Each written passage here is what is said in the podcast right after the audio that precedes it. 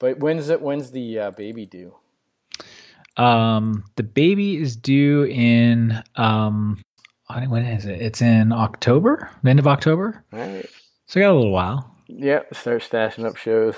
Yeah, I don't know if we'll see it. Maybe the baby won't inter- impact my show. You Uh, are such a dumbass. You know that. Right? you are such in denial. Well, I was hoping, you know, I, I, I mean, I know it's going to impact work a little bit. I'm going to take a little time. a little bit. Take a yeah. All these you're gonna have a whole new definition of little. Okay. so just forget it.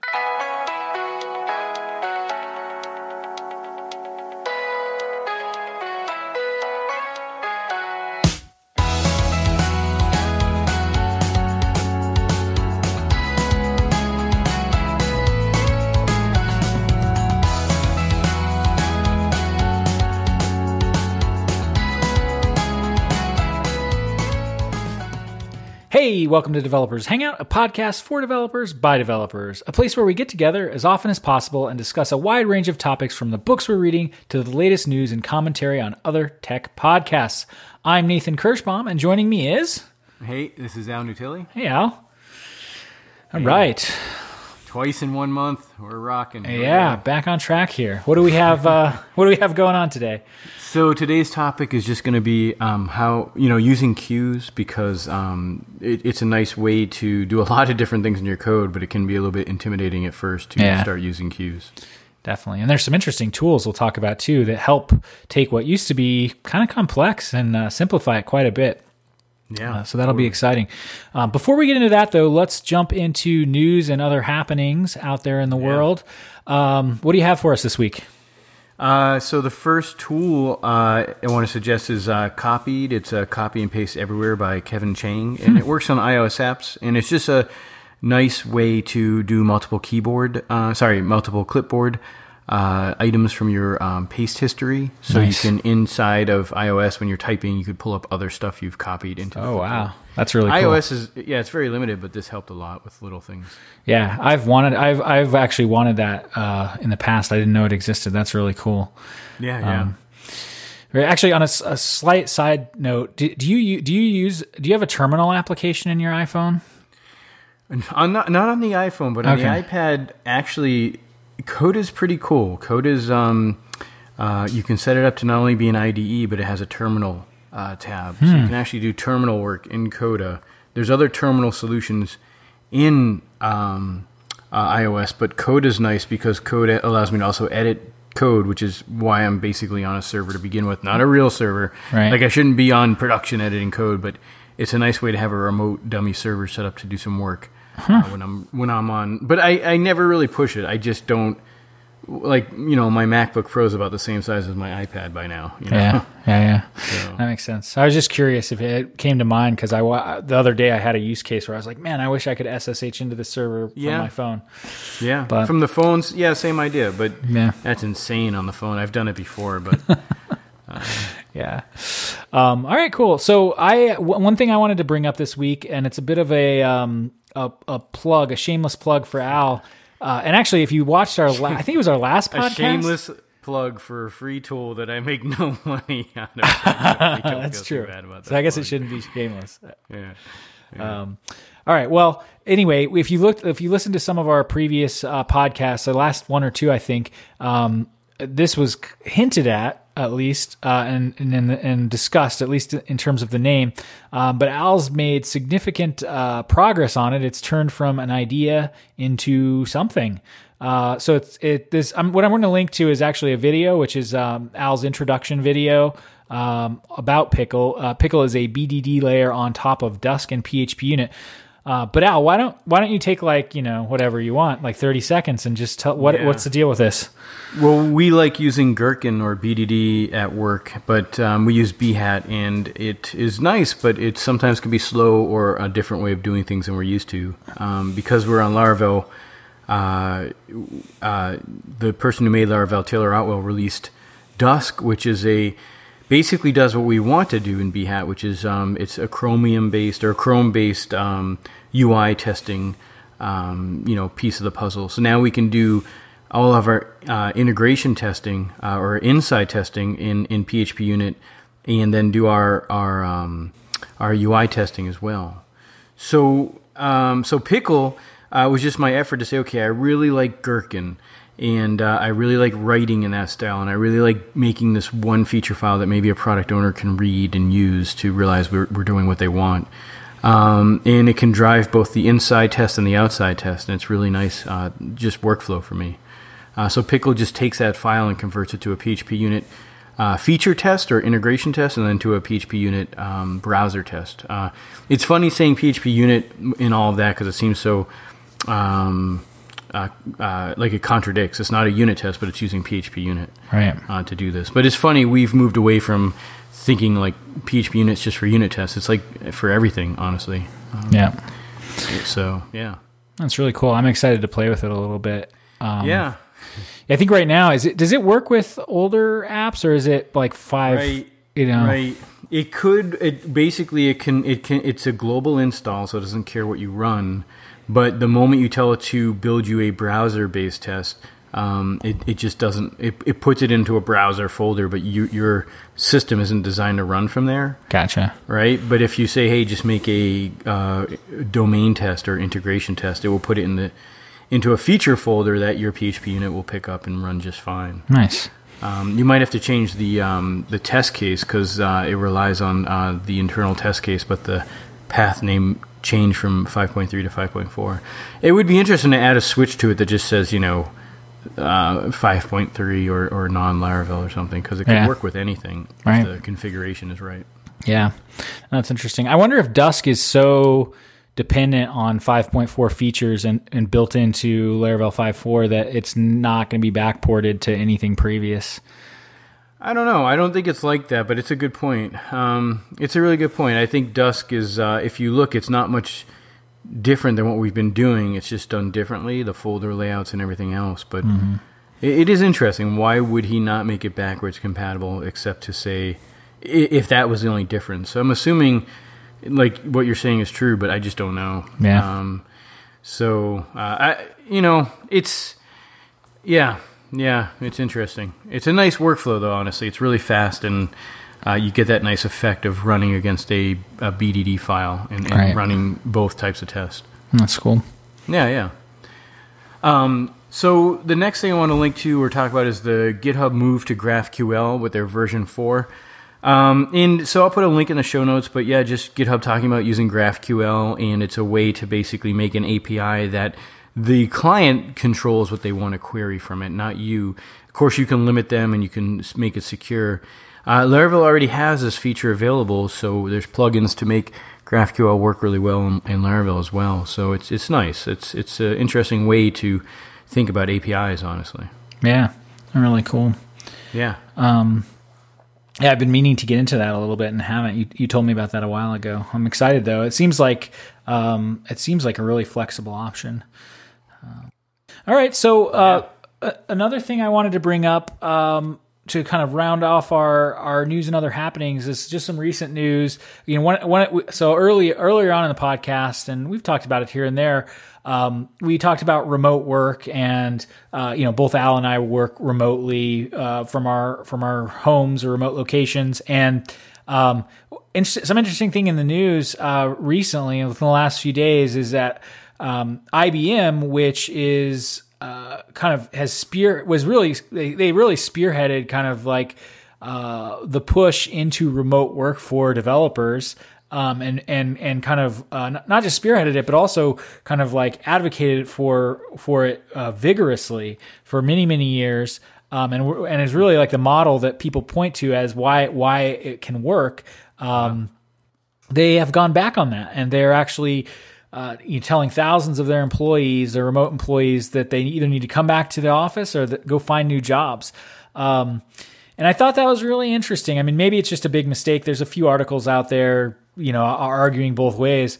Um, but you know since al and i work on remote teams and and, and almost everyone we work with on a day-to-day basis is remote teams i thought actually it'd be interesting like to think about if Yeah. You know like it, what what are some of the big and maybe this is a topic for another episode honestly but like now that we've been doing this for a while we've been doing this for years now and both al and i used to work in like you know real like uh you know physical shops like uh dev shops so al used to own one um it's it's uh uh, it would be fun to to learn what your thoughts are, Al, on Yeah. like you know retrospective on working remotely with a team for a couple years now.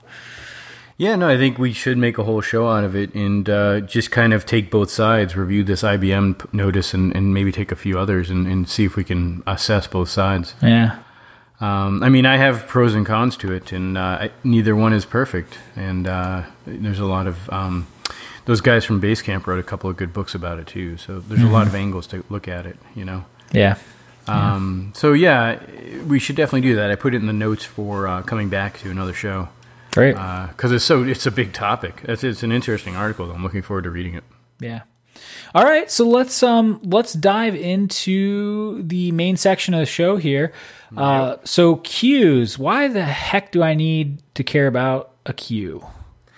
Yeah, I mean, uh, so I spoke at uh, the Nerd Conference recently, and uh, just uh, Laravel and um, just trying to introduce Laravel to some people and how, like, when you think about it, all a framework is is handling a request and giving a response. And one of those um, request response patterns was a queue. Uh, so it just reminded me, and, and people started talking about it. Like, it's it seems to be a, something we don't talk about enough, or a pattern that maybe a lot of people don't know about. Yeah. Um, so basically, the queue is, is a place we can um, put messages in, and anything can get the message that is allowed to. Um, so um, what we'll do is we'll go down um, some use cases, how to implement it, and some gotchas. Uh, so by the time we're done, hopefully, um, people who don't really know about queues and how to use them will will you know think twice and give it a try. Uh, and others who have been using it, well, you can always write in and tell us what we missed or where we're wrong. Um, so, but basically, yeah, um, for me, uh, queues became uh, a, necess- a, a need about a couple, like two two years ago, maybe three. I was doing a project where there was a long, uh, lot of processes I need to kick off and run in the background. Um, people would either do it in the UI or I'd schedule them. Um, so uh, I had to in- start using queues, and I was in Drupal at that time. Uh, so there weren't easy solutions. Um, I, I did find something that worked really well, and it, I don't know if it was easy, but I definitely wasn't well known. And um, uh, so that solved my problem. I just realized, wow, this is a really great way to solve uh, many problems. Um, when, when's the first time you think you used a queue? Um, it was pro it was probably about two years ago, and I think my first foray. I mean, aside from doing so, so so queues have evolved quite a bit over the last I don't know three or four years. I mean, I, I'm sure they've been around actually much longer than that, but the in terms of accessibility to the everyday developer, Yeah. um, you know, even even three or four years ago, you were, um, you know, to to the the what you had to set up on the server in order to uh, monitor and run the queues and make sure that if uh, you know so typically what will happen is you'll have a, a daemon running on the queue on the server that is that is check you know checking the queue at a set interval. And if there's a job in the queue it'll take it off and process the queue. And it has all kinds of stuff built into it that manages um, you know uh, how when to get another one when to release a job those types of things. And that used to be quite quite a bit to uh, ta- to deal with. You had to install special software, and um, the visibility into it was was challenging. Um, and I played around with it a little bit. Like you know, Beanstalk was a Beanstalk was a, a solution for queues, um, and that that was a at the time it was a really good solution, but it didn't have like a great UI, and so you could you, you know get good visibility into your queues. Um, and it was uh, more com. It wasn't too bad to set up, but it was more definitely more complex than um, what we have available today. So, uh, my first time getting to answer your question, my first time really getting into queues uh, for a real life project, uh, we actually um, started doing some experimenting with Rabbit and Iron, uh, which are providers that host queues and provide kind of a framework around queues. Um, and so, yeah, that was about two years ago, I would say. And it was a similar thing where we just had, uh, you know, we just had a bunch of jobs that needed to run. We, I think we were processing PDFs or something at the time. and, yeah, and we needed to, you know, th- these could take anywhere from 30 seconds to, you know, 10 minutes, depending on the size and the number of pages and things like that and that we were doing. Uh, so it just wasn't possible to have a user sit there in the window um, Yeah, and yeah. wait. No, no, why bother? Even Yeah. just sending emails. So, Yeah, let's dive into use cases. Um, one of my favorite use cases, parallel uh, processing or parallel tasks. Um, so I found this. This just fascinates me. Is that I can put a hundred to a thousand jobs in a queue or whatever, and I can have that many um, instances or workers, uh, as we call them, wake up and process that job. So to me, that was amazing with queues. Is that I could take this this batch process and run it uh, not only just one at a time where it still takes a while, but in many in parallel, and that that was fascinating. Yeah, and the thing to note there is like you can, and as you get into it, you'll kind of play with the right settings for you. But there's, um, you know, so not only do you get to control the number of uh, processes that are running for a given queue on a server, but you could all you can also set up kind of auto scaling or other policies where you know, because you might have like really serious like processing that needs to happen. Like maybe you can only run 10 jobs at a time on a given yeah. server or a given yeah. instance. Um, and so you can do things like uh, monitor the queue levels and say, you know, when there's more than 100 items in this queue, let's spin up another worker. And, you know, you can do any kind of logic you want. So you could spin up 10 more workers. And like Al was saying, process thousands and thousands of, um, yeah. of jobs in parallel. Yeah, we we did uh, we used Iron for a while to do that, and then we realized you could do it uh, in in AWS. So yeah, it's really fun to think about as you're building right. things, the ability uh, to do that.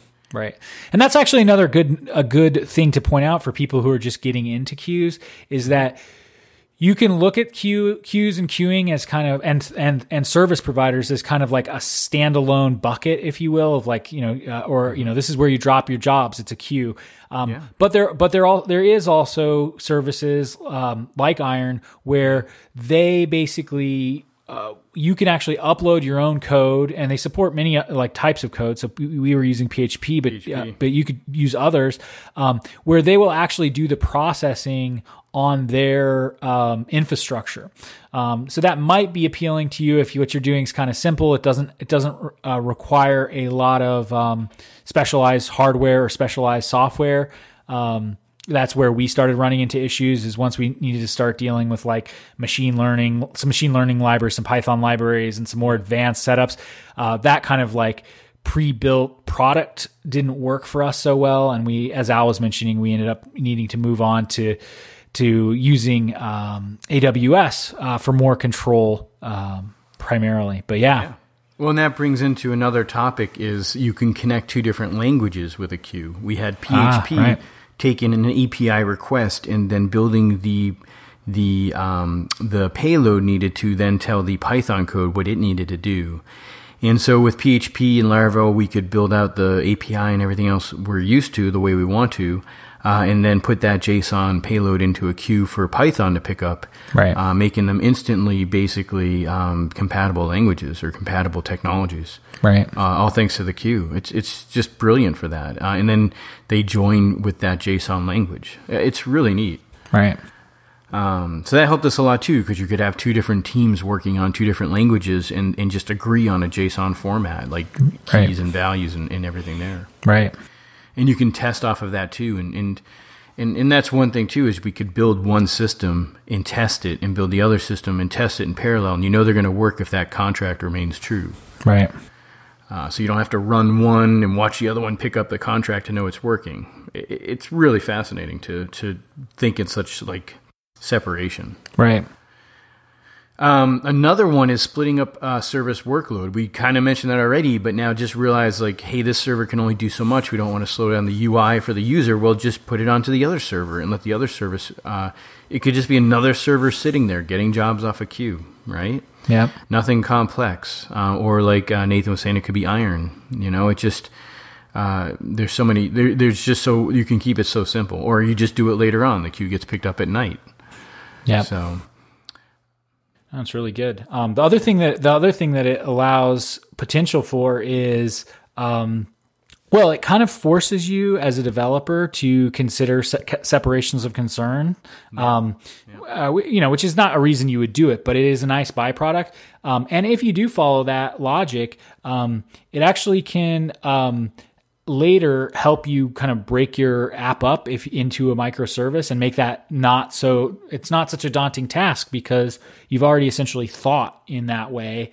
Um, and in fact at least you know at least i'm sure at least in php and laravel the way that you would go about programming queues um, it lends itself quite well to uh, to to you know uh, splitting that off into a separate API at the you know if at some point it needed that right. or was appropriate. Well, separate API is a funny thing we throw around, but basically a separate responsibility, like Right. you're saying. yeah, And that goes to the next topic, or now that I moved to the next one, is like it prevents that that that habit of database sharing, right? So by doing this process, you can say, hey, this class is going to get this job off the queue and do this different process.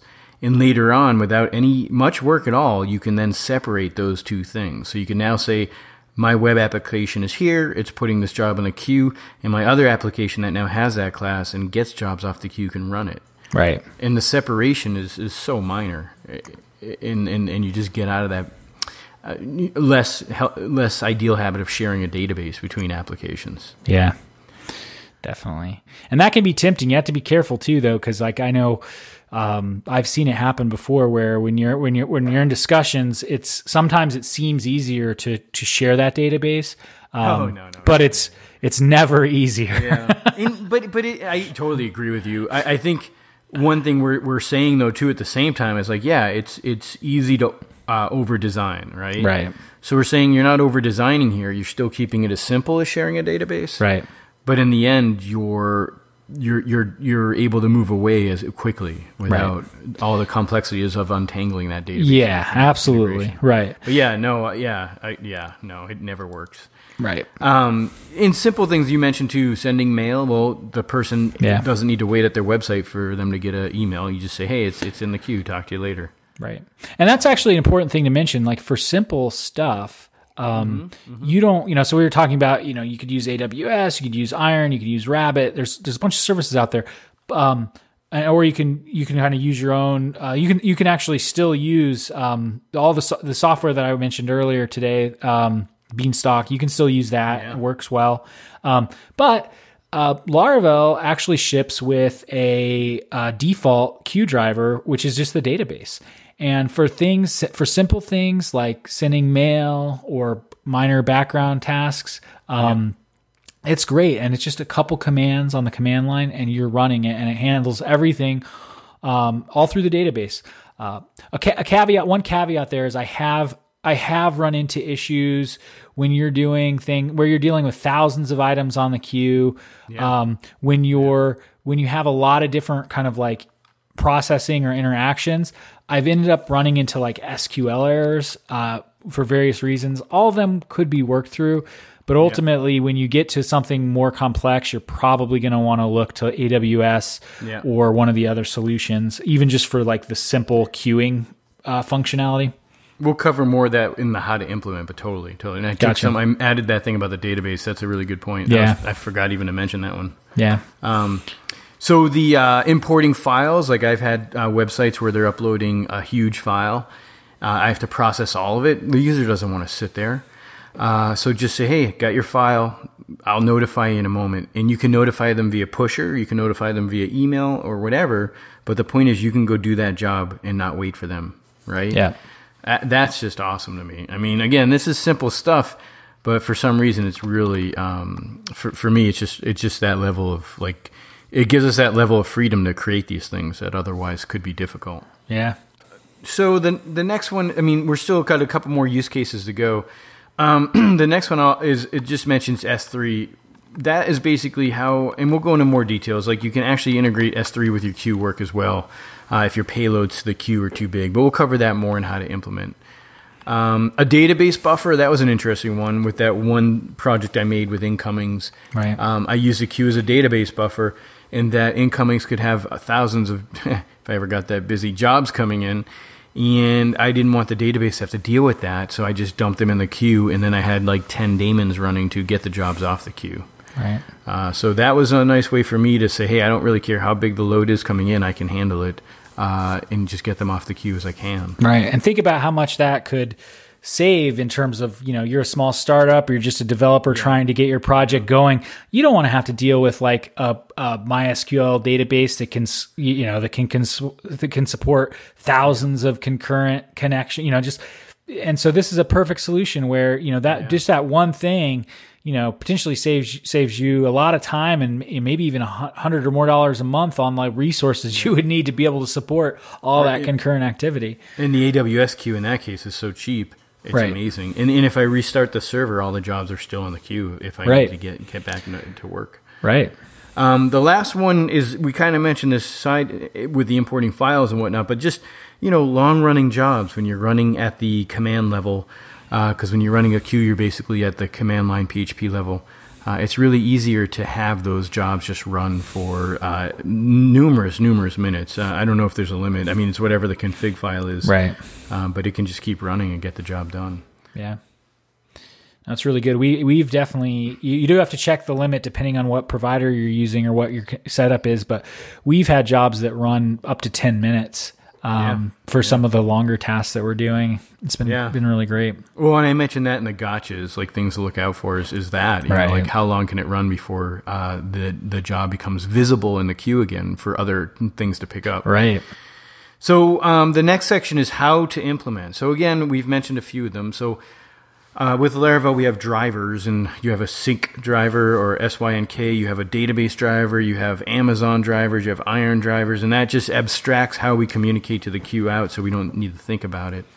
Right. Um, and so the sync driver we can just run locally, and it it runs synchronously, and therefore when you uh, put a job in a queue, it's actually just going to happen. So you you you don't have to worry about setting up a queue. Um, now that it's amazing, it's almost perfect.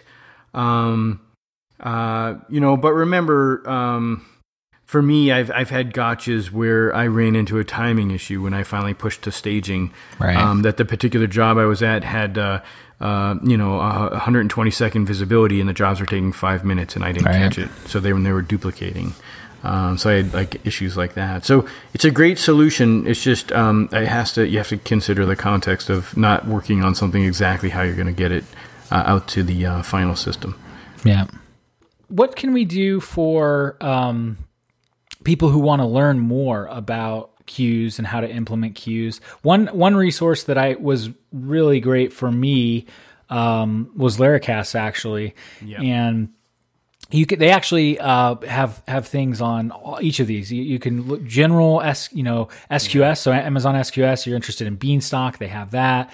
Iron Forge, Rabbit. Um, so that's a good place if you're if you're just kind of getting into it. Yeah. Um, and they might be free. A lot of those videos are free. right. So. Right.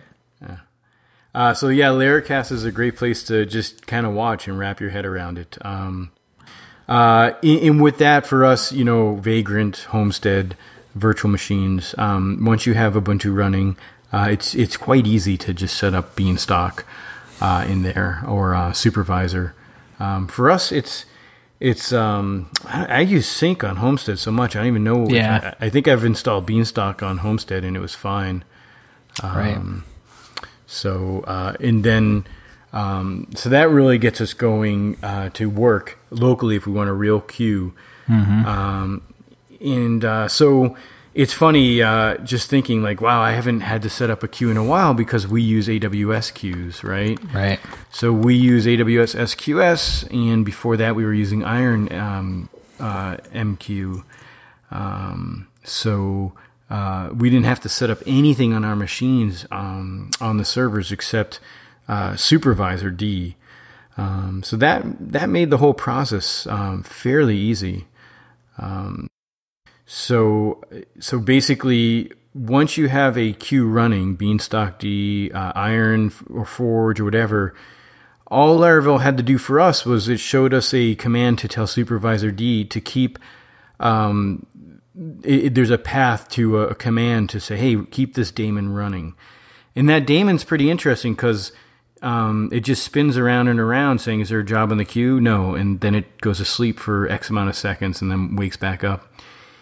And one of the gotchas later on we'll talk about is you have to restart your queues. And this daemon was pretty interesting because when you run restart, it sets a new cache time. And so if the daemon wakes up and says, time to check the queue, but wait, is the timestamp different than before? If so, then it's time to restart. Right. It was a very nice, uh, simple way to, to do this. And so um, we have all this stuff. It's just so easy. And, and you can add multiple supervisor Ds. We have sometimes more than one queue for different jobs. Right. Um, so uh, so we just have a whole bunch running, and, and again, it's I, I, some of these things have made it unbelievably easy, like Forge and whatnot. But even with SQS, uh, we have it to a place where I feel like it's it's fairly seamless. Like we don't Yeah. think about it. Yeah. One problem we did run into, I guess this is kind of a gotcha, but um, with the with the AWS, and I suppose this would happen with others too. If you are going to do, if you're not going to use sync on your local and you work on a bigger team, you have to be careful because um, if you're all using like a development queue, for an example, um, other people's computers, like their local machines, will take items off of your queue. Like, so if three of us are sharing a queue, um, you you you may end up getting what you think is a bug, but it's not. It's someone else's machine is just. And then if you're not careful about it, you'll end up with a scenario where like you don't know what machine is like eating items off your queue. So you'll have like some someone's local machine somewhere that's like making jobs disappear on the development server or whatever. So you have to be careful. We we learned that very early out on. You have to be careful about. Uh, where you where Yeah. you're pointing your local machine to take items off a queue, Yeah, hopefully you're using your local machine. right? Um, but yeah, it totally could happen. Um, so uh, another thing that we do is sometimes we'll use S3 if a payload is kind of large. Um, Yeah. S3 has a few advantages in that since it's just JSON, you're just dumping the file there. And you can easily have other uh, technologies take that file, Lambda, Python, whatever. Um, but for us, it also can be file size or message size that you don't want to stick into a queue, which has like a 256K limit, Yeah. which seems huge. Um, but if you have that problem, you can always just put the file on S3 and then the the the put put in the queue the fact that it's there, and then the particular service getting the job off the queue will say, okay, great, I'm going to go get the file. Right. So it's a nice way to uh, just pass large payloads, but uh, before you even need to worry about that, don't because uh, it's really rare. I haven't seen Yeah. too many payloads hit that, um, but they do, and and uh, and then just you could do that. Um, yeah, so that's a good one. Yeah, definitely. Uh, so the next thing is uh, how to deploy. I think I mentioned that. Like uh, Laravel makes it so simple. Yeah. Um, we just get that daemon running on a machine, and, and it just gets the jobs off the queue or restarts it as we deploy.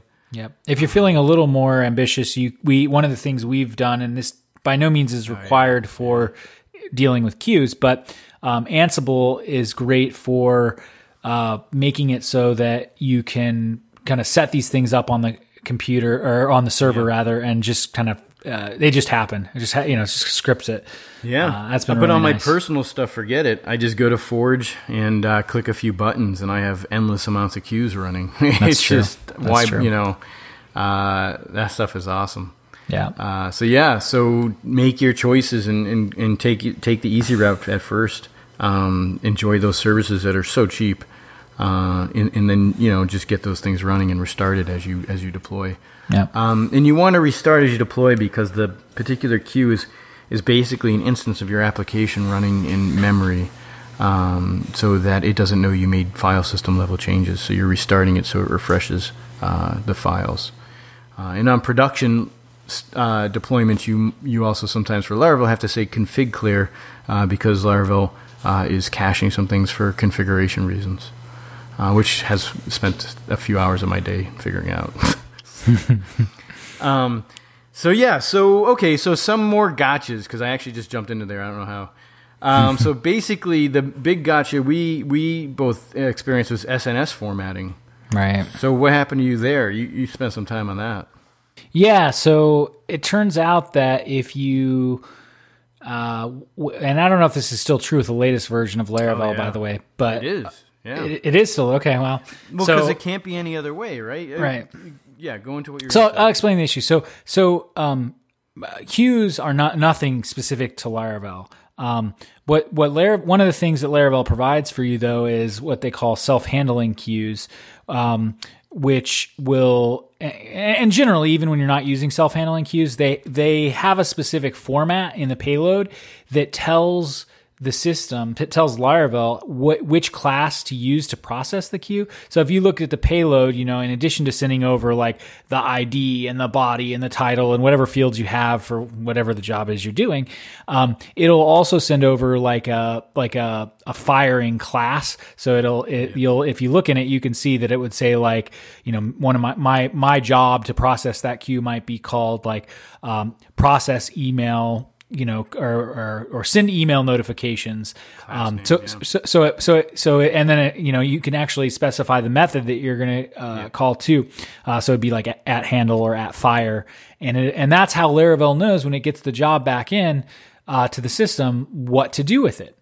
Well, uh, so so one of the problems is is that when you're using SNS, SNS is great. For those of you who don't know what it is, it's basically a message broker, um, and you can subscribe. You can push messages to an SNS topic, and it will push them out to any queues that are subscribed to it. So it's a beautiful thing. Um, you can use it to communicate uh, with internal parts of your application, with external parts of your application. Uh, it's really nice. Um, and there's, you know, AWS has all kinds of ways to automate that. Um, but one of the downsides is, is the way that the, the, the for, that's obviously not, uh, doesn't have Laravel specific formatting in the way that SNS uh, communicates. So the question becomes like, how do you get Laravel to respond to that in the way that you want? And this is a common problem. It's actually not just with SNS because if you're syncing up with another team, for example, that's using some other language or some other framework besides Laravel, and you're trying to do what Al was talking about earlier in the in the episode, where you're using a queue to be that kind of connector, that bridge, where they're going to drop off a, a, JSON payload for you. For you, you're going to pick it up and process, and you guys have agreed on what the you know what's going to be in there, um, and you don't care what technologies are on either end of it. Um, well, Laravel w- w- prefers to have like it, it- by default, it needs to have that. Um, that class in there so that in the in the payload so it knows what to do um, so we ended up having to put together a, a kind of custom um, package that overrides the default queue functionality uh, on Laravel and allows you to uh, basically map a um, an incoming SNS payload um, to a specific handler to handle that And, payload. and I'll link to another package that does that. So it's not a big problem. It's just having the, that package in place to say, hey, this payload doesn't have a key called you know class or something or job, and therefore I don't know what class to use. Right. Right. So what you're saying is that the library we made, but ended up finding one too, can just knows, hey, I know what to do with this, Right. uh, and, and turns it to something we know what to do with. But when you look at these payloads, you're really not SNS, but Laravel in general. It's so simple. It's just keys and values, and the keys are like, you know, basically tell Laravel what's my class name, what's the data for this, and even to the point of um, rehydrating, uh, you know, objects and so forth. right, right. Um, it's really it's really simple stuff when elegant and, and, and simple in that way. You know. Right.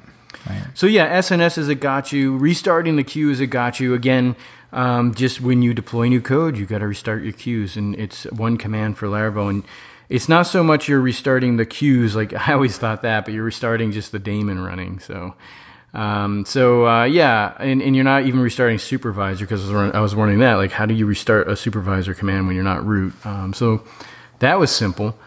Um, uh, yeah, and I talked about the timestamp stamp. So one thing we've run into is that my notes are horrible here. Is that when we use SQS, um, you have to um, authenticate, and so because the daemon is just running around every 120 seconds, I think it is. I forget the number. Um, if we have a problem with authentication, we've had our logs just fill up to gigabyte sizes because every 120 seconds it's dumping in a huge error message why it can't connect to SQS. So that's another gotcha is um, just managing your logs, and obviously you just don't want that happening. But just it's gotten us on a few jobs, and it's all always been easy to fix. And I wish we've we now have a logging system and other things to help see logs outside of the server, so that stuff might not happen as much anymore. Yeah. Um, maybe we don't have a good way yet to uh, notify us that hey, I've seen this error twenty times. Something's going on here. right. So I guess we have had Bugsnag and incomings, but I don't know if we have those right now. Yeah. So Uh, did those show up in incomings or uh, Bugsnag? Yeah. I mean, because they're Uh, exceptions. Bu- Yeah. bu- Bugsnag would, yep, and you could actually uh, toggle like where when you wanted to receive those, like if you want, you know, if you want to see receive them after hundred or after Yeah. ten or whatever. So yeah, nice. yeah, All right. Um, eh, let's see. There's a few more here uh, for gotchas. Anything you uh, that strikes you?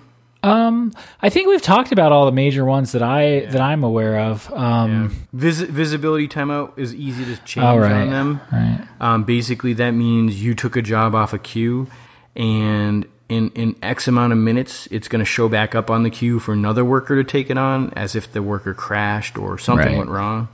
Uh, and it might even have other technical reasons. Um, but basically, you don't want that visibility limit to be or timeout to be less than how long a job takes to run. Otherwise, you'll get multiple things running that job. Right. And that has hurt me a lot. Like I'm like, why is this happening five times? And then I realized, you know, it's just simply that.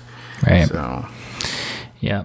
No, I guess the other thing I would mention that's related to that is um, the the retries. So you can have Oh, yeah. uh, you can have a um, you can you can set a setting so that if there's a an exception or the job doesn't finish as a success for whatever reason, it'll retry a certain number of times, and then after you know you, you specify whatever that is. So it might yeah, be three times. I think it defaults to three, but yeah. Yeah. yeah, that's an interesting one. I, I don't know if I feel comfortable yet uh, with how uh, I handle that. Um, you know, we have the dead letter queue, which is a place you could put failed jobs, but I don't know if I really have confident about that workflow for me. Um, you know. Uh, and the whole three tries thing, yeah, I mean, fine, three tries and you stick it in the failed letter queue or the failed queue. And uh, do I really have the right daemons listening to it and getting the jobs off of there? I don't think I do, you know Right. uh, consistently have that set up. Uh, we have those things in place, but I don't know if we have a good testing pattern for it. You know. right. Um, but yeah, that's a good one. The uh, retries is is pretty neat. Um, uh, though by then, you know, yeah, I wonder why you would have to try something more than once before you're like, hey, this something's wrong here. Yeah. I guess maybe if you're down. yeah. What were you gonna say? Well, if you're dealing with like a finicky API that you don't have any Yeah, control oh over, man, yeah, like or, Marketo or other things. Yeah, Yeah, good yeah, point. Yeah. really good point. So, um, I and I could also see if you're like we we also did some work where, um, so we were dealing with Dynamo database and Oh, yeah, and the, the the the the quantity of reads and writes that we were needing to do was so high that it was it was literally going to cost like thousands of dollars a month to run this uh, to run this process. And what we could do is we could uh, instead we could let it fail and Yeah, we could catch those exceptions and just try again. Literally nice. milliseconds later would Or hours. You could be like, Yeah. hey, I, I need this to not happen for a while. Right. The charge is too high. Yeah. right. That's a good one. But all they care about or the way they they the way they charge it was like peak. So it really just delaying it by like 500 milliseconds. It, Wow. would, it would go through after that. Um, so that would be like one use case potentially where you might use that. Yeah, and, and that brings up the whole um, like timing. Like you could send jobs later on into the queue if you needed Right. to. Like, hey, this person just signed up. I want to e- email them in two days or an hour. Right. You can set a delay. Yeah. Yeah, and they have priorities. I've never really used priorities. Um, High, low. Um, I tend to just set up more than one queue. but Yeah. that- That's, what we've done too. Yeah. Yeah. Yeah. Um, so yeah, that's that's some of the gotchas. But it's really really worth it, and the power it gives you, or the flexibility it gives you in thinking of, of designs and ideas, uh, it, it's quite worth it. Uh, getting comfortable with queues Um, Yeah. n- No way about it. I, I would never be as far as I am right now building things if I didn't have uh, that that comfortableness with queues And it was a hard hurdle to get over. I remember uh, just not wanting to do it, not wanting to rely on an external service or not uh, complicate things. You know, Yeah. um, doing a little bit more with push queues where something's gonna um, push back to me instead of like uh, you know. Uh, Right. uh, you know, pulling out there, having another Right. daemon just running. Which, by the way, will get a lot of people. That's actually another gotcha because I mean, I had the same. I felt the same way. Like uh, I really was in. I for whatever reason, I was really into the callback model where Yeah, you're literally posting back to uh, your application when you're done with a job or or things like that. And um, you know, which obviously works, but the, it's just got huge downfalls. I mean, you, know, first of all, you could you yeah if you if, if you go down you just lose that data. Like someone's going to give you that callback and you're just going to miss it. Um, but also uh, what got us was uh, if your application ends up uh, needing to scale, like you, you know, you're planning on having a you know hundred callbacks, and suddenly, you know, a bunch of people decide to use your site that day, and you end up getting a thousand callbacks, and like you'll take your own site down. Yeah. you know? yeah, no, it's a really good point. It's it's uh, those callbacks were fun to do, and they still are for little things. But man, the the using a queue, it's almost like another like you know tool in the, like it's like almost like another body part in our thinking. Yeah. you know, it's Yeah. just there and just it's usable. Right. Um, so yeah, so definitely, yeah, it's definitely definitely worth getting over those hurdles. Um, but what we'll do is we'll post the show notes and we'll include some links. I think uh, to some of the things we brought up for sure, like the supervisor settings, a link to the SNS or the uh, alternative like queue format for Laravel Yep. and other things. Yeah. Uh, and hopefully this will get some people going on queues. I might do a tutorial later on in the year, but That'd be great. uh, so many things on the list. Uh, to yeah. do. Yeah. Laracast has so many good videos anyway, so it might not matter. Right. All right, I, I guess that's it. Um, Yeah. that new uh, tech radar is out, so we could hit on that soon. It's uh, some good topics in there, so maybe Yeah, we'll tackle that that good. one shortly. All right, everybody. Talk to you next time. Yeah, thank you. Thanks again for listening to the show. If you can just take a moment to rate us on iTunes, it's a big, big help. Or you can follow us on Twitter at Devs Hangout and tweet about the show. Another way is to visit our website at developershangout.io. Leave comments, suggestions, and see show notes. Uh, it really helps us to get the feedback, keeps us focused, gives us ideas, gives us energy for the next show. And once more, we just want to say thanks to our sponsors, PHP Arc, for putting out a great magazine every month and including us in it. Thanks again. See you next show.